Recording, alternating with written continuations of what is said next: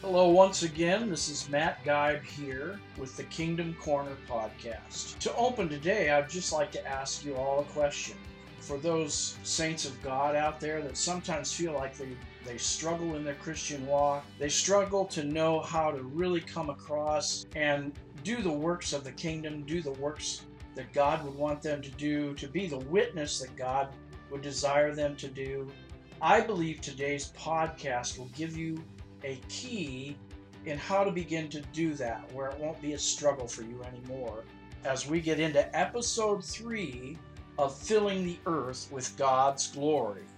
Episode three of Filling the Earth with God's Glory, or the Glory of God.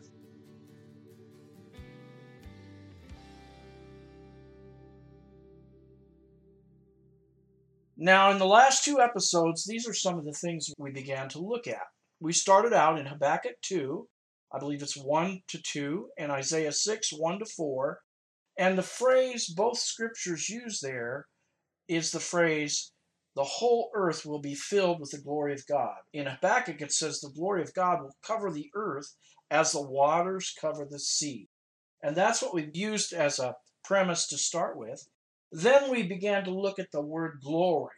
What does glory mean? And we found out basically there are a lot of wonderful meanings like honor and reverence and goodness. But the one thing that really caught my eye was glory is not a passive word, it's an active word. It means that there's action involved, and it has to do with a production or a making or a manifestation of a commodity. And that commodity is the glory or the presence of God. And we said this process begins in the heavenly realm when God created all the angels to praise him and to give him glory. In Isaiah, where we started out, they were in a scene where they were all praising God.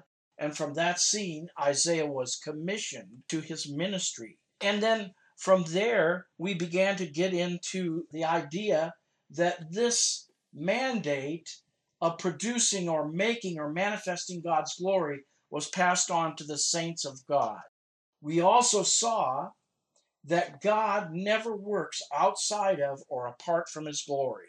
There's always glory involved when the works of God or the working of God is manifested.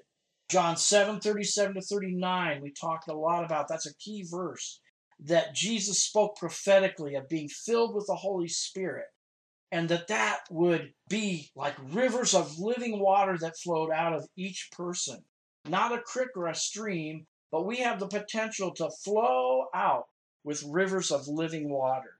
And then the second episode, we spent a lot of time with another seer prophet like Isaiah, was Ezekiel. Ezekiel 43 and 47, we read a lot about Ezekiel's temple or tabernacle. And it was all about how the water was flowing out from there. The water is a metaphor for the glory of God. You know, Habakkuk talked about the waters covering, the glory of God would cover the earth as the waters covered the sea. And we began to look at the progression. First, there was water from that temple that Ezekiel was in or saw. It was ankle deep. Then it was knee deep. And then it was to his loins.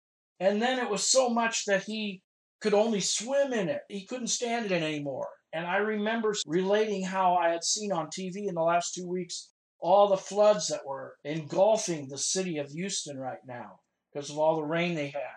And that's what it will be like, spiritually speaking, when the glory of God covers the earth. And we're in that time now where that is beginning to take place. So that is where we left off the last time.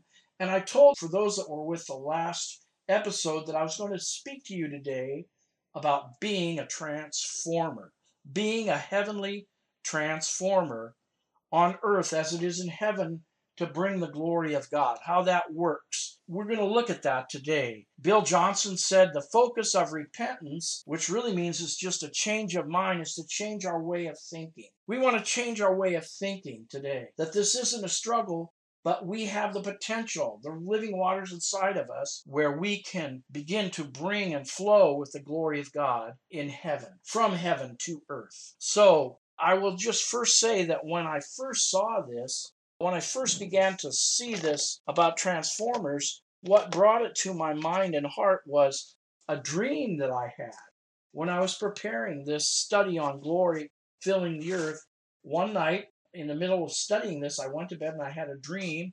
And I remembered about 30 years ago or more when my wife and I, on a summer's day, we took a day off and we went about, we lived in the Seattle area, and we went about 40 miles up into the North Cascade Mountains on a tour that Seattle City Light had of three dams that they had. And there were like three holding ponds around these rivers. And we went on that tour, and each dam was higher up in the mountains.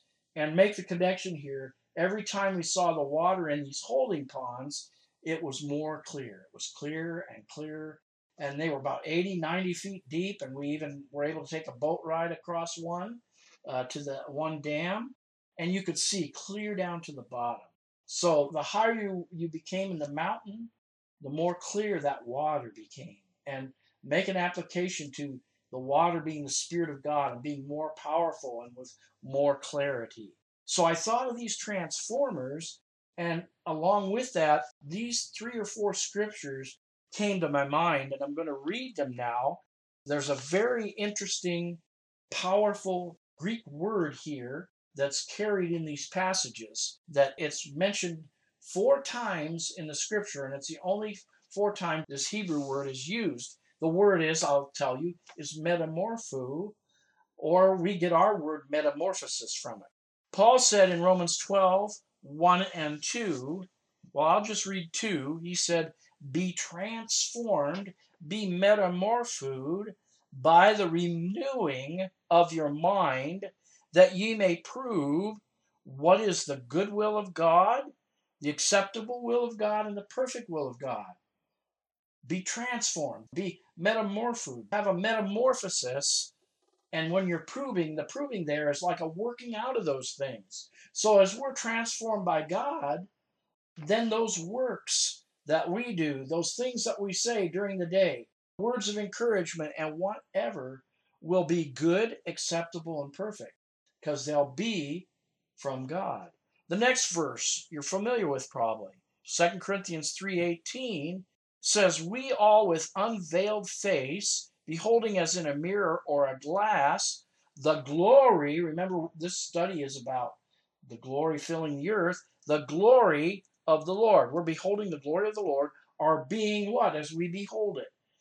Transformed or metamorphosed into the same image, what? From glory to glory.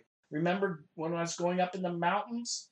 Was going from higher pond and higher dam to the next higher, and it was the water was clearer and clearer. So there's a progression. We go up in a progression in the glory of God. We're transformed. Then the English word changes from transformed to these next two scriptures that are really parallel scriptures in Matthew and Mark. The word used, and you all know it, is transfigured when Jesus was transfigured. Six days later, it says in Matthew 17 1 and 2, Jesus took with him Peter and James and John, his brother, led them up on a high mountain by themselves, and he was transfigured or metamorphosed before them. His face shone like the sun, and his garments became as white as light. Mark 9 1 to 8 it says, and I'll just paraphrase this a little bit or go down to the second verse here. And he was metamorphosed, that is, Jesus was metamorphosed before Peter, James, and John. His garments became, Mark says, radiant and exceedingly white, as no launderer on earth can whiten them. In other words, whiter than any white there could be on earth. Bright light, probably blinding. It was blinding. And Peter recounts this years later, and he says kind of the same thing. He says in 2 Peter 1 16 to 18, I'm just going to key in on the last couple verses, he was metamorphosed or transfigured before them. His garments became radiant, exceeding white, as no launder on earth can whiten them. Sounds like he was quoting Mark he's recalling and writing that down that he was actually there. He was a living testimony and witness of what happened to Jesus. Let's look a little bit then at this word, metamorpho. It means to change from one form to another, kind of like a butterfly. I remember a lady for her homeschool and her children, they got some cocoons and they put them in a, an aquarium and they watched these butterflies over time, or first they were cocoons, metamorpho or meta, met, have the metamorphosis into butterflies. And she filmed all that, and it was very interesting. That's kind of the process spiritually that's happening. And so there's a change. The metamorphosis is what we've talked about, our English word. It's a scientific word. Another scholar says it's a complete change which comes from the power of God and finds an expression in character and conduct. Morphe, which is part of the word, part of it, as the stress is on an inward change, and the next part of the word stresses the outward change and the action that takes place. Okay? And we can think of Jesus there. And I'm going to read a few more notes. So, metamorpho, to change or morph into another or a different form, to become altered, become different to manifest something different. Matthew states Jesus' face shone like the sun, his garments were like white light. And then I like what Mark says, and Peter quoted him or recalled it again, talked about Jesus looking exceeding white as no longer on earth could whiten the garment. I mean, it was blinding. The scholar Wuest says of the transfiguration, this is a Greek word derived of two words. The first refers to an outward expression one gives to what his innermost nature or being is inside of him, a change of activity. The phrase should or could be translated his mode of expression was changed before them from something on the outward to a true, authentic showing of what was on the inward. I like to say, this is me, an outward expression of Jesus' true inward nature was being manifested before them. And that's the key. That's the key. We talked about the question at the beginning of the show here. That's the key to walking in a victorious Christian life and being the testimony and the witness that Jesus would want us to be. So that's how, and we're going to get into this more of how we really let that true godly nature out inside of us of course, it's tied to John 7 37 to 39. You have the Spirit inside of you. We're not to let it out like a creek or a stream, but we're to bust those dams wide open. Remember the hydroelectric power dam? And then that power is churned up inside of us, and then good things begin to happen. Good works is what we're going to talk about next. And transformation of the glory of God through us as the vessel will turn into a tangible commodity. And that's what we're going to get to now. We're not talking about something you do in your flesh or, or works that you're trying to accomplish. We're talking about doing the works of the glory of God that's inspired by His glory flowing through us, much the same way water flows through a transformer. And what comes out of that? Well, we're going to get into this. Light is produced, that and electricity was produced. And I was told on that tour that it took care of covering 80% of the city of Seattle, those three dams, by the water and the power that came through those transformers. And so that's our first scripture. Let's look at our first scripture when we're talking about doing good works produced by glory. Jesus said, Matthew 5:14, "You are the light of the world." Remember, light, transformer, water. A city set on a hill cannot be hidden. No one puts a light and a lamp under a basket, but on a lampstand, and gives light to all who are in the house. Matthew 5:16, the end of the passage here. Let your light so shine before men in such a way that they may see your good works, you'll do good works, and then what will happen? They will glorify the Father who is in heaven. Remember, our tagline for our episode, our message, our, our series is filling the earth with God's glory. Good works that are inspired by the glory of God will bring him further glory. Our model, of course, is Jesus Christ. Acts 10:38. how God anointed Jesus of Nazareth with the Holy Ghost and with power, who went about, what did he do? He went about doing good. And, and he didn't just wasn't just a good guy saying nice things to people. Out of that came good works. And it says the rest of the verse, he healed all that were oppressed of the devil, for God was with him. Now let's uh, hone in on this.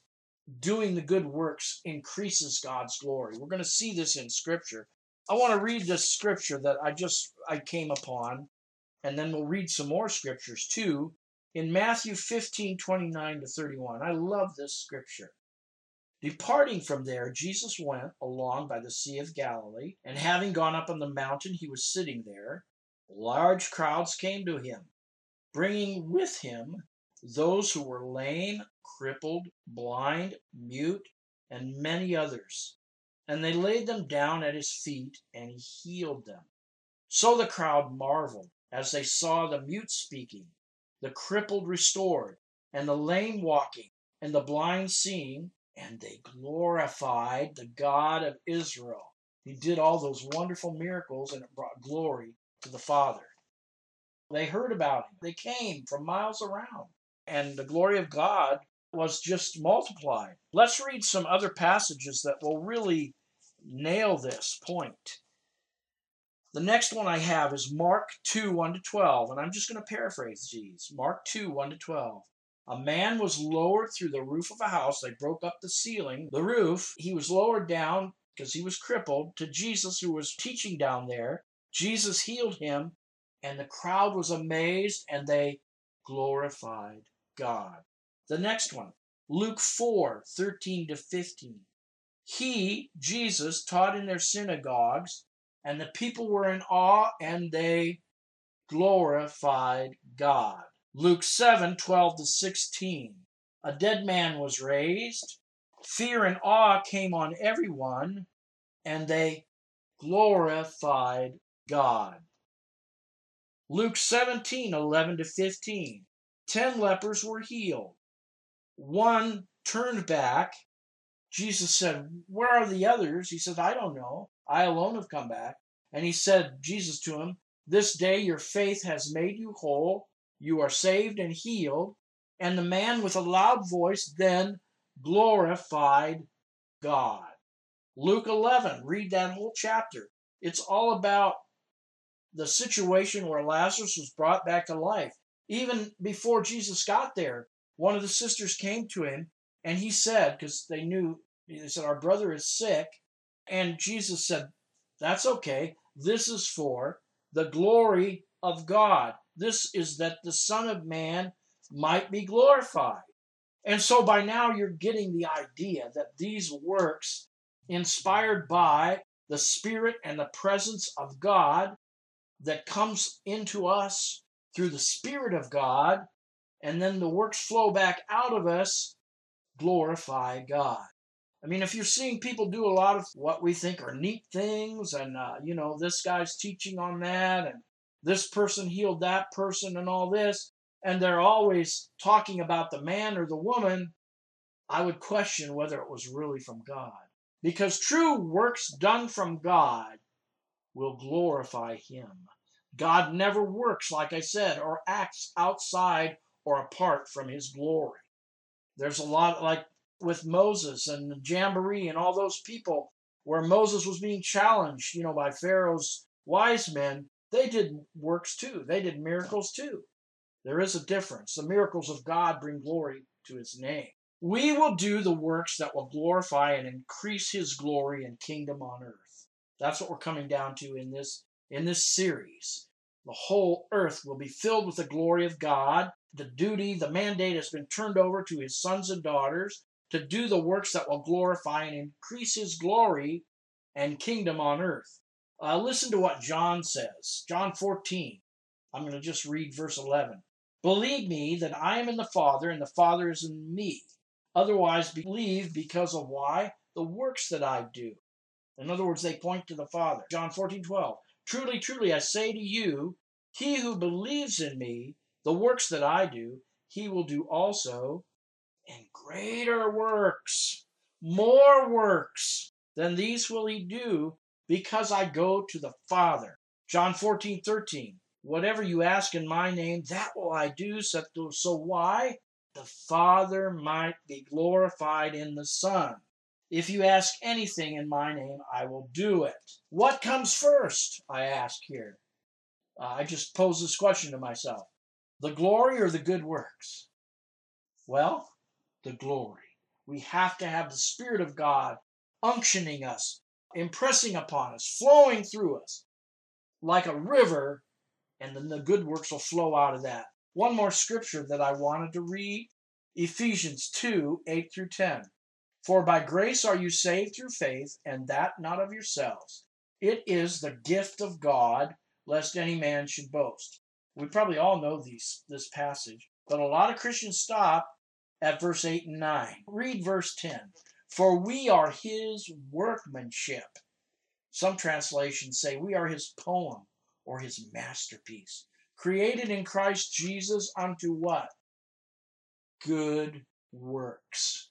Good works. These are the works when we're created in Christ Jesus that will bring him glory. That's what I'm talking about today. And that's what we're meant to do as sons and daughters of the Most High.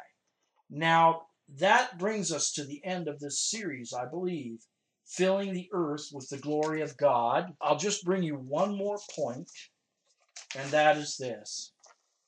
I want to read, and this is from Romans 8 18 to 24. For I consider that the sufferings of this present time are not worthy to be compared with the glory that will be revealed in us. He's talking about the church. For the anxious longing of the creation waits for the revealing. He's talking about the sons of God, revealing of the sons and daughters of God. And that's what he's talking about, revealing to bring forth glory, like we've been talking about.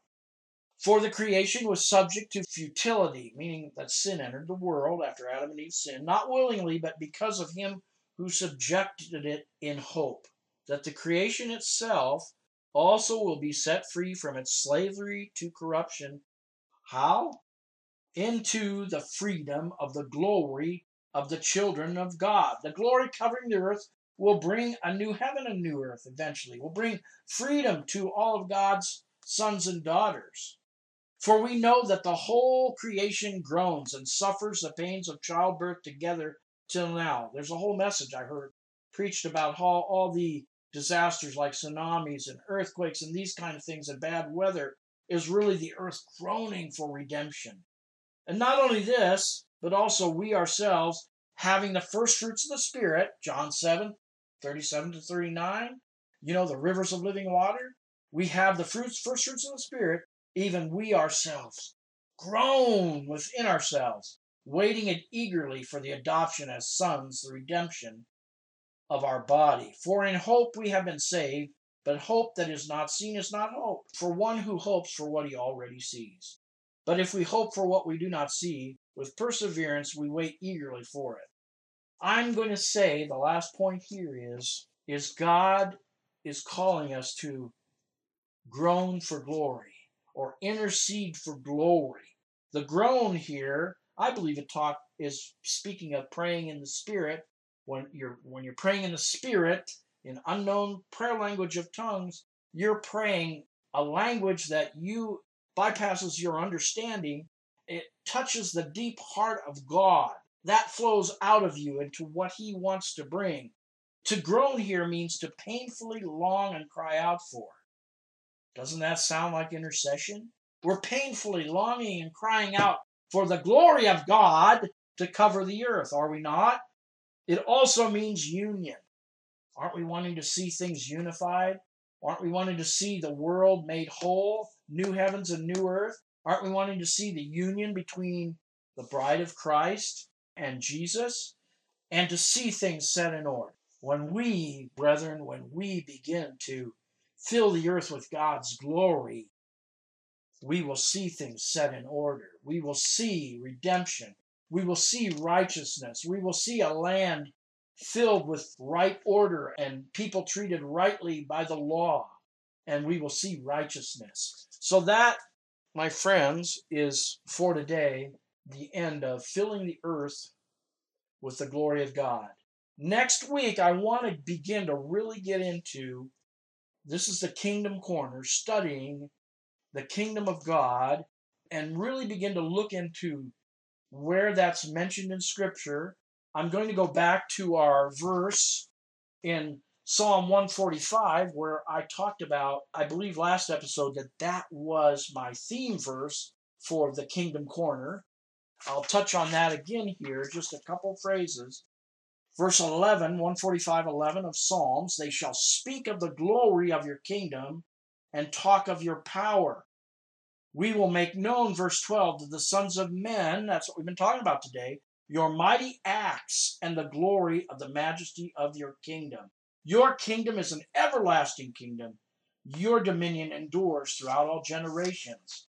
Let's go into that verse next week. Come back and let's really dissect that verse and really look into what it means. Thank you for being a part of the Kingdom Corner. Thank you for being here. Please subscribe to this podcast, The Kingdom Corner. You can do that by going to iTunes and punching the subscribe button or Google Play doing the same thing. I'm so appreciative that you were able to join me today on the Kingdom Corner. Remember, to let God's glory out. Let it flow through you, and these works of the kingdom will come naturally. Take care.